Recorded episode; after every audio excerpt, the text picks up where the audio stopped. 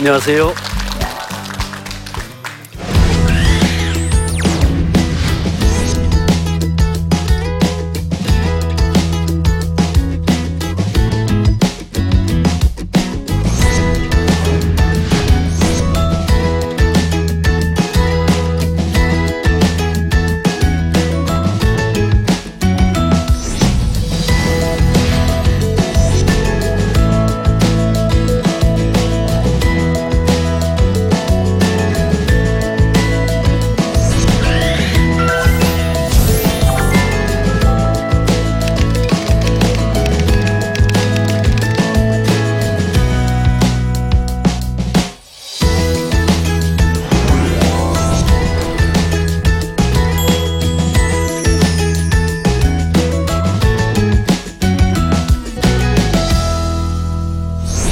열등감, 예수를 만나다.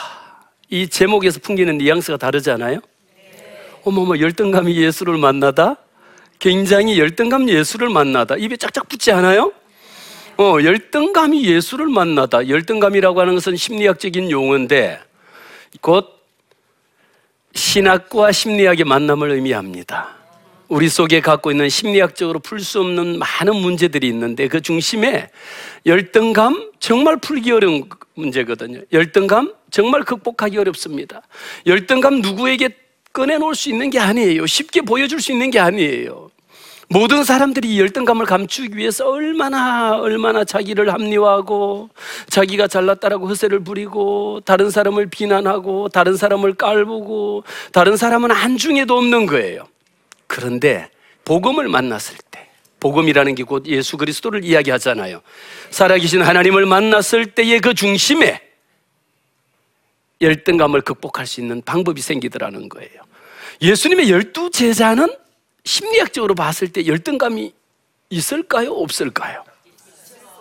있어. 많이 있을까요? 적게 있을까요? 부작의 애들 말로 겁나 연락 굉장히 많은 거예요. 음? 예수님이 그들을 제자로 삼으실 때에도 그 당시에도 그 지금 뽑힌 열두 제자보다 훨씬 더 똑똑하고 훌륭하고 많이 배우고 돈 많이 있고 권력 있는 사람도 그 당시에도 당연히 있었죠. 그들이 그들의 가진 모습은 너무도 보잘것없고 내세울 것 하나 없고 말도 하나 제대로 못하고 전부 다 어눌함에도 불구하고 직업도 제대로 없는 거예요. 요즘 우리가 심리학적인 전문 용어로 쓰면 백수라고 이야기해요. 어, 전부 다 그런 사람들을 막 고르고 골랐는데 이 제자가 누구를 만났을 때, 예수 그리스도 예수를 만났을 때에 그들의 삶이 변화되기 시작하는 거예요. 그 중에 대표적인 것 하나가 뭐냐면 오병이어의 기적이라는 거예요. 오병이어, 그럼 우리가 잘 압니다. 어, 물고기 두 마리, 보리떡 다섯 개. 그런데 이걸 갖고 예수님의 공생의 사역 중에 가장 먼저 이 오병이어의 기적을 베푸셨는데 이것을 만들도록 만든 주인공이 있어요. 빌립하고 안드레인데, 그런데 주님이 가다가 해가 저물매 많은 무리들이 지금 제 강의를 들으신다고 이렇게 수천 명의 사람들이 몰려들었잖아요. 그러다가 주님이, 야, 얘들 우리가 저녁을 먹여야 될 텐데 어떡하니 그랬더니, 빌립은 머리가 빠른 사람인지라 굉장히 머리를 빡빡빡 돌려보니까 이 많은 무리를 먹이려면 최소한 이백 데나리온의 돈이 필요합니다. 그만큼 많은 돈을 가지고 떡을 사야 되는데 어떻게 먹이겠습니까? 라고 이야기했어요.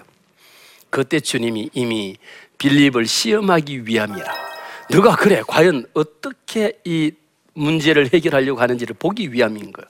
그때 안드레라고 하는 사람이, 주님, 여기에 보니까 어떤 꼬마아이가 있는데 보리떡 다섯 개하고 물고기 두 마리를 갖고 있습니다.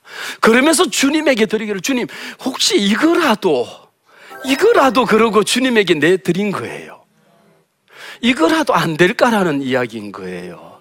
혹시 주님 내가 가진 게 이게 전부인데 이것 갖고라도 좀 안 될까요? 라고 이야기했을 때에 주님이 그것을 받으시고 주님이 그래 다 무리들을 잔디밭에 앉히라고 앉힌 후에 그 다음에 주님이 하신 게 뭐냐면 이걸 갖고 보리떡 다섯 개 물고기 두 마리를 갖고 떼어서 주는 거야. 떼어주기 전에 뭘 했느냐? 주님이 축사하여 가라사대. 주님이 축사하신 거예요. 그래서 주님이 안드레를 통해 가지고 그가 갖고 있던 오병이의 기적을 처음으로 베푸신 거예요. 놀랍잖아요. 그런데 안드레는 여러분 성경을 공부하시다 보면 안드레라고 하는 이름이 과연 몇 번이나 나올까요? 한 뭐 삼백팔십칠 번 이렇게 나올까요? 안 나옵니다. 찾아보시고 저한테 문자 좀 주세요. 그 다음에 또 보니까 달란트 비유가 있거든요. 달란트 비유에 보면 어떤 사람은 한 달란트를 주고 어떤 사람은 두 달란트를 주고 한, 어떤 사람은 다섯 달란트를 줬는데 다섯 달란트 받은 사람은 당연히 기분이 좋죠. 어우 다섯 달란트. 두 달란트 받은 사람은 어 그나마 다행이네. 두 달란트를 받았죠. 그랬는데 마지막 한 달란트 받은 사람은 아니 주님 이게 지금 뭡니까? 지금 장난하는 것도 아니고 누군 다섯 달란트 줬잖아요. 누구는 두 달란트 주고 에고 나는 한 달란트? 에이 열받아가 갖다 파묻어버리는 거예요. 주님은 우리에게 각자 그 사람이 갖고 있는 달란트가 다 다릅니다. 끝에 보면 결과적으로 보면 뭐냐? 두 달란트 받은 사람은 두 달란트를 남기고 다섯 달란트 받은 사람은 다섯 달란트를 남기잖아요. 한 달란트 받은 사람은 여기에서부터 우리가 심리학적으로 조금만 들어가 보면 뭐냐? 이미 비교하는 심리가 나오는 거예요. 나는 다섯 달란트 가진 사람에 비해 갖고 한 달란트 아무것도 아니다라는 거예요. 여러분이 가지고 있는 내가 배운 건 내가 지방대 나와서 뭐 하겠냐라는 거예요. 다른 사람은 다 서울에 있는 명문대 나왔는데 이거 비교하는 순간에 나는 그냥 찌그러드는 거예요. 아무것도 할 수 없다라는 거예요. 여러분 우리가 가지고 있는 것 한 달란트 받으면 어떠냐라는 거예요. 이게 여러분 다섯 달란트 받았다 해서 행복한 게 아니고 한 달란트 받았다 해서 불행하고 내가 못난 게 아니라는 거예요. 주님 한 달란트라도 주셨으니까 이게 얼마나 감사한 거야. 여러분 그 속에 내가 갖고 있는 건 내가 생각하면 불평하고 원망하고 할 게 뭐 있겠어요. 주님 나를 오늘 주님이 이 자리에 서게 해주신 것만으로도 I'm very happy. 아, 너무 감사하잖아. 이게 달란트 비유를 통해 가지고 열등감을 극복할 수 있는 방법을 예수님이 우리에게 주신 거예요. 열등감은 어떤 것인가 봤더니 바이라민, 비타민, 그죠? 비타민하고 같은 거야. 비타민은 여러분 비타민 우리가 에이부터 시작해서 씨, 디 뭐 비타민 이렇게 뭐 에이에서부터 제트까지 나누잖아요. 어, 그 비타민이 부족하면 나타나지는 증상들이 다 달라요.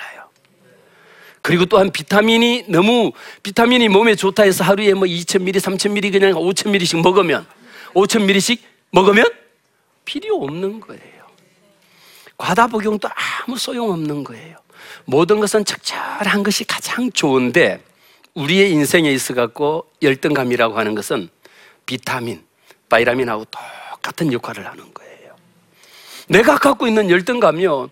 여러분 비타민 C가 부족하면 우리가 비타민 C를 드시고 D도 부족하면 나가서 햇빛을 쬐고 하잖아요. 열등감이 부족하면 어떻게? 열등감이 너무 많으면 어떻게? 이거 꺼내놓을 수 있어야 된다라는 거예요. 내가 여러분 옷에 이게 물에 흠뻑 젖은 옷을 끊임없이 입고 다녀본들 그 사람은 끊임없이 우울하고 젖은 옷을 입고 다닐 수밖에 없어요.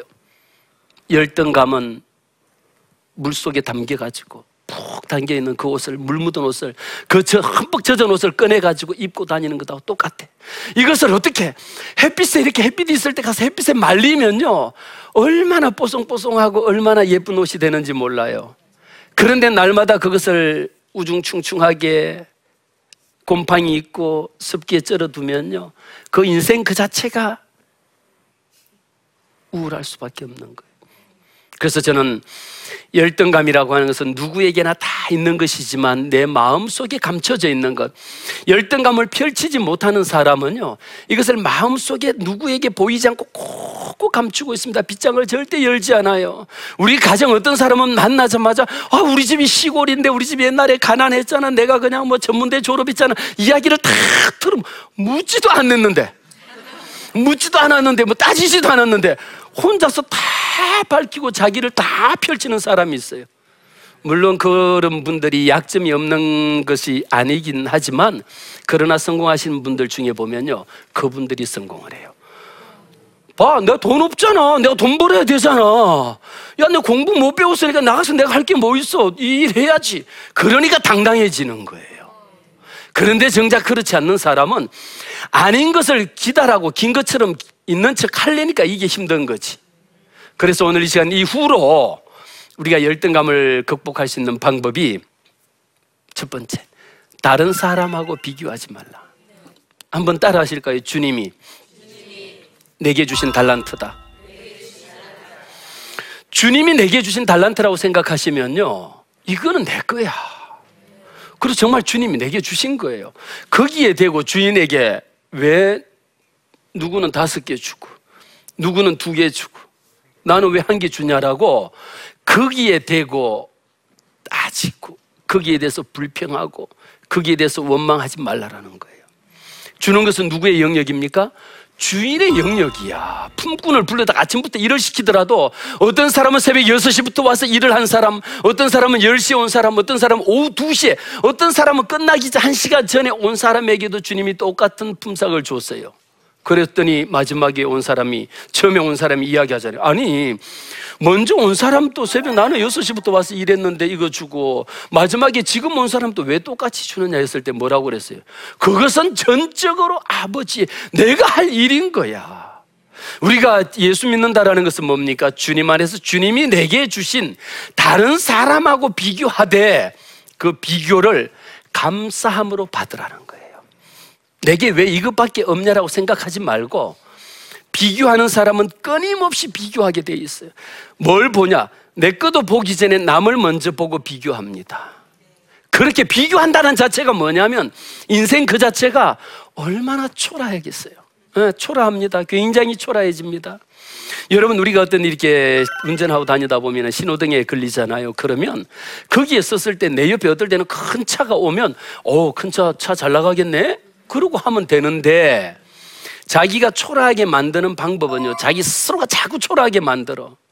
그리고 그 사람보다 나는 초라하지 않다라는 것을 보이기 위해 가지고 신호도 바뀌기 전에 삼, 이, 일 빵! 그러고 밟고 나가거든요. 그래봤자 백 미터도 못 가면 옆에 있는 차는 붕 하고 날아버립니다. 그때 솔직한 말로 얼마나 이거 팔리는지 몰라요. 그때 정말 얼마나 초라해지는지 모르거든요. 그 초라함을 감추기 위해서 하는 표현이 저 차는 저 차 타는 사람은 틀림없이 저거 사기쳐서 저 차 타고 다닐 거야. 저거 돈 순 저거 남의 거 뺏어. 아니 내가 안 타면 된 거지. 그게 바로 우리가 열등감이 갖고 있는데 열등감을 펼치지 못하면 끊임없이 자기 속에 자기 비관적이 되고 자기 부정적인 게 된다라는 거예요. 그럴수록 자기는 초라해질 수밖에 없다라는 거예요.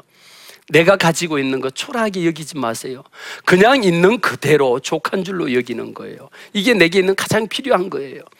그 다음 우리가 볼 수 있는 것, 어떤 것으로도 보상받으려고 하지 마라. 열등감을 극복하지 못한 사람들이 대체로 보면 내가 하나 줬으면 두 개 받으려고 합니다.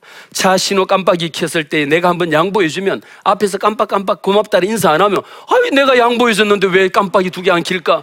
아니 그것 갖고 뭘 받으려고 생각을 해. 이 시간 이후로 어떤 것으로도 내가 드린 것 이상은 더 이상 거기에 대해서 받으려고 생각하지 마라. 그러면 열등감을 극복할 수 있는 방법이 또 다른 방법. 어떤 게 있을까요? 내가 갖고 있는 감정. 여러분들 감정 많이 가, 너무도 감정의 종류에는 최소한 뭐 사십칠 가지로 분류하는 경우들도 있고 뭐 십삼 가지도 있고 뭐 희노애락 대표적으로 다섯 가지 오감 뭐 이렇게 얘기하는 경우들도 있죠. 그러나 우리 속에 있는 감정의 종류는요 이 많은 감정도 표현을 하고 겉으로 드러내 보이고 이것을 내가 솔직하게 표현하는 만큼 아름다울 수가 없어요.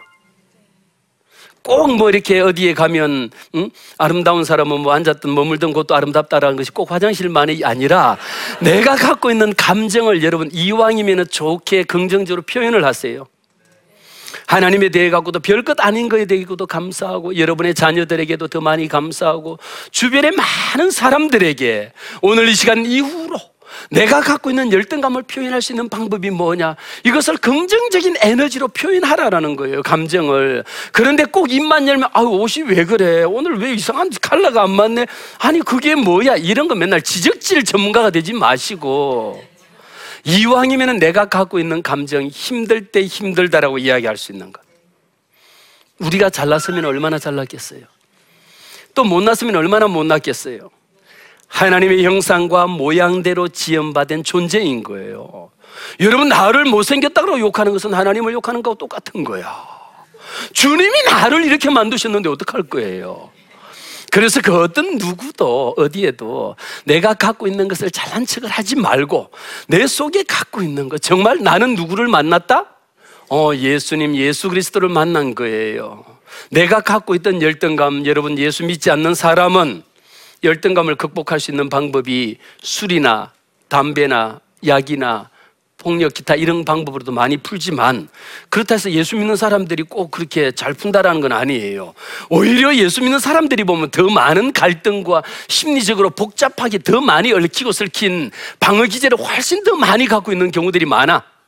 그래서 그것을 이제 우리가 먼저, 우리가 크리스찬이 내가 갖고 있는 열등감을, 저 열등감 많습니다, 제 어릴 때 참 가난하게 자랐습니다, 지금 또 사업이 힘들어서 참 수입이 잘 만만치 않아요, 우리 애들 키우기 힘듭니다, 이런 감정들을 여러분 솔직하게 드러내놓으면 그것을 흉보고 그 사람을 비난하고 그 사람을 다른 사람에게 말하는 그 인간 그 자체가, 우리가 조금 방송이라 제가 좀 고급스러운 용어를 못 사용하기 해서 그렇지만 굉장히 저질인 거예요. 한마디로 그 사람이 굉장히 열등감에 찌들은 거야. 열등감을 갖고 장아찌를 담근 거예요. 몇 년치를 담근 거예요. 얼마나 무거운데 말만 하고 행동만 하면 상대방을 비난합니다. 그러나 중요한 것은 내 중심에 갖고 있는 내 열등감을 여러분 기도하실 때에 주님 앞에 잘난 척하지 마시고, 주님 아버지가 아시잖아요. 내가 이렇게 사는 내 모습을 주님이 아시잖아. 그래서 우리가 주일날 예배 나와서도 항시 부를 때 찬양하는 게 뭡니까? 내 모습 이대로 주 받으시옵소서라고 우리가 찬양하잖아요.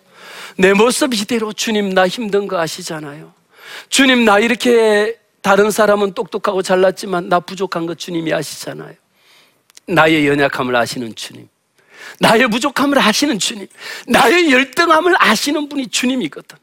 이게 우리가 예수 믿는 사람과 예수 믿지 아니하는 사람의 차이라는 거예요. 열등감을 극복한 사람과 열등감을 극복하지 않는 사람의 차이라는 거예요. 우리 교회도 가면 너무도 많이 겉으로 볼 때는 얼마나 근사하고 너무도 화려하지만 실제 그 속에 들어가 보면 너무도 많은 아픔들을 갖고 있어요. 너무도 많은 갈등을 갖고 있어요. 너무도 많은 가정이 해체 직전에 있는 거예요. 이제 이 모습을 주님 앞에 그냥 내어 맡기세요. 주님의 기적, 주님이 축사하시는 것 언제 하시느냐? 주님, 여기 물고기 두 마리, 보리떡 다섯 개. 주님, 이게 우리 아이들의 모습입니다. 주님, 이게 내 모습이에요. 이거 주님 앞에 올려드리세요. 이걸 아닌 척하니까 내가 주일날 예배 와서 말씀을 들어도 왜 목사님은 하필이면 내 이야기만 하고 나 들으라고 꼭꼭 그런 이야기만 할까? 참 이상하네. 이런 얘기하지 마시고, 아, 내 모습 이걸 아시니까 주님, 이것을 우리가 열등감이 예수를 만났을 때에 주님이 나를 회복하게 하옵소서, 주님이 나를 통해서 내 속에 있는 열등감이 회복되어지는 역사가 나타나게 하옵소서. 어쩜 이것이 우리 한국 교회의 많은 부분들이 열등감을 펼쳤을 때에 진정 살아계신 하나님을 만날 수 있는 결정적인 계기가 되는 거예요.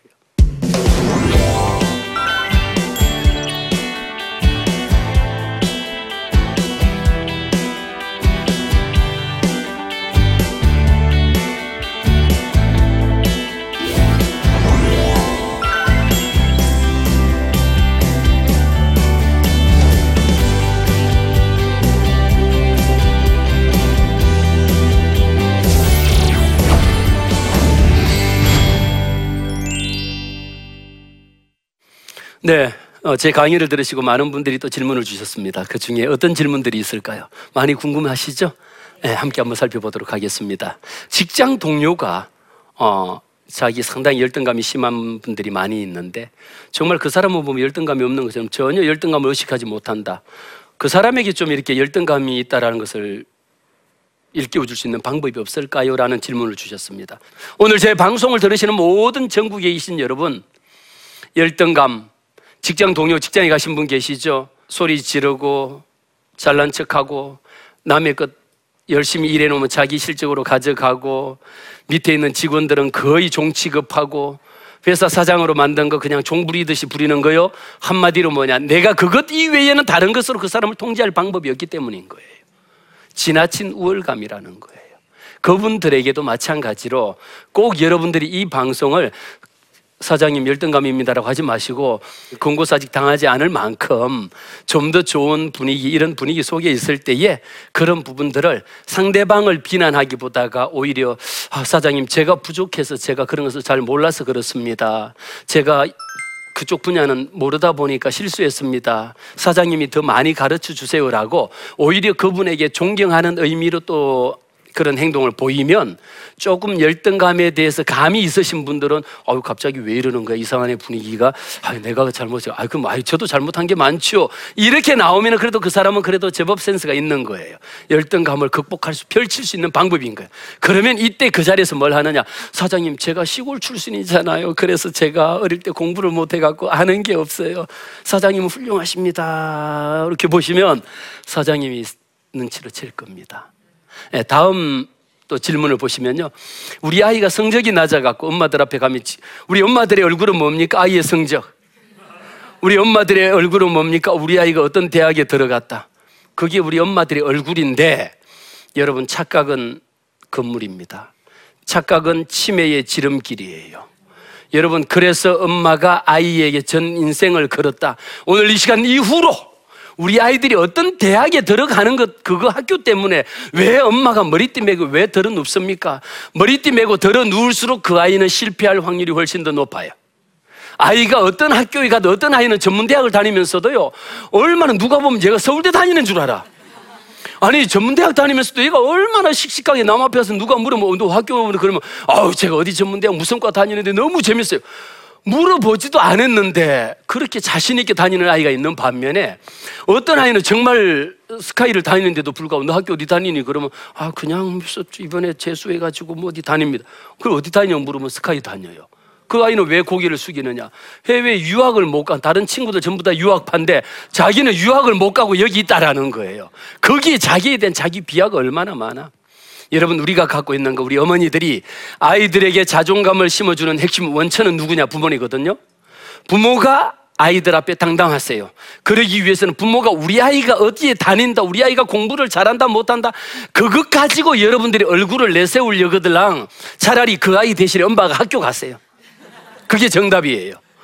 저도 실제 그랬습니다. 제 이야기인데, 우리 아이가 공부를 전교에서 일 등 하면 얼마나 좋겠어.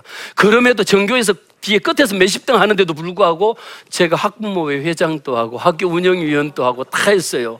그러면 우리 교장 선생님이 사람 속도 모르고, 어, 이번에 우리 저 위원님 아드님 이번에도 또 전교에서 일 등 하셨죠? 물어. 그런 거 사전에 좀 스터디를 하고 왔으면 좋겠어. 전교에서 일 등이 아니고 뒤에서 몇십 등이에요. 그래도 저는 우리 아이하고 저하고는 별개인 거예요. 여러분, 아이가 공부 못한다 해서 학교 운영위원 못하느냐고 학부모에 그 못하느냐? 그거 버리세요. 부모가 당당한 모습을 보일수록 아이들의 자존감은 업그레이드, 아이들의 자존감은 향상이 돼요. 아이들의 인생하고 브릿지, 커넥팅, 연결을 짓지 말라라는 거예요. 네, 오늘 열등감 예수를 만나다. 여러분 열등감 많으시죠? 열등감 누구를 만납니까? 예수를 만난 거예요. 열등감을 성공의 에너지로, 나를 성공시키고 내가 행복하고, 또 다른 사람을 성공시키고 또 다른 사람을 행복하게 만드는 그런 멋진 인생을 사시기를 간절히 바라면서, 열등감 예수를 만나다. 감사합니다.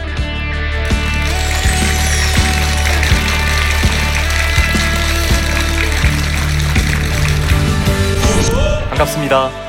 발달장애인들과 함께 행복한 목회를 하고 있는 숲교회를 섬기는 김경호 목사라고 합니다. 발달장애인들의 자립 이야기는 오늘 우리의 이야기이기도 합니다. 어, 하나님께서 우리에게 허락하신 목적의 창조의 섭리를 따라서 아름답게 지음을 받는 우리들이 어떻게 스스로 자립할 수 있을까, 오늘 그 이야기들을 오늘 나침판을 통해서 나누려고 합니다. 오늘 우리에게 행복이 무엇인지, 그리고 그 행복을 위하여서 오늘 우리가 어떻게 하나됨을 이루어가고 함께 할지에 대한 이야기들을 함께 고민하고 나누려고 합니다. 어, 발달장애인들의 자립의 이야기에 어, 여러분들을 초대합니다. 이 프로그램은 시청자 여러분의 소중한 후원으로 제작됩니다.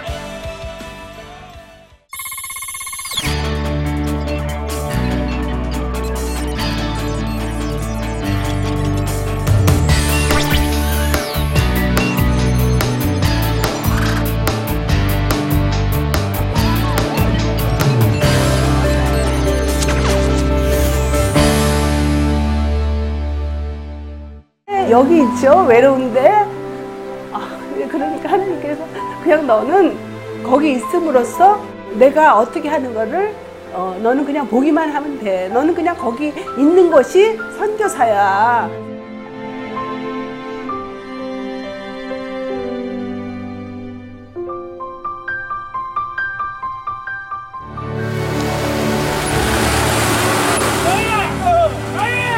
육 개월을 그냥 손꼽아 기다리면서 이 산골까지 올까 했는데 드림컴 트루다. 네, 정말 좋았어요.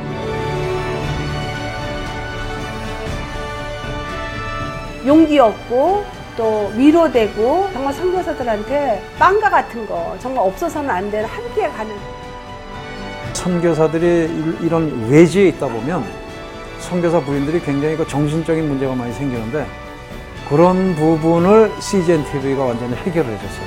이 씨지엔 티비도 사실 크게 저에게 동력자가 돼준 거예요. 온 세상을 위한 복음의 통로, 세상을 섬기는 방송 씨지엔 티비.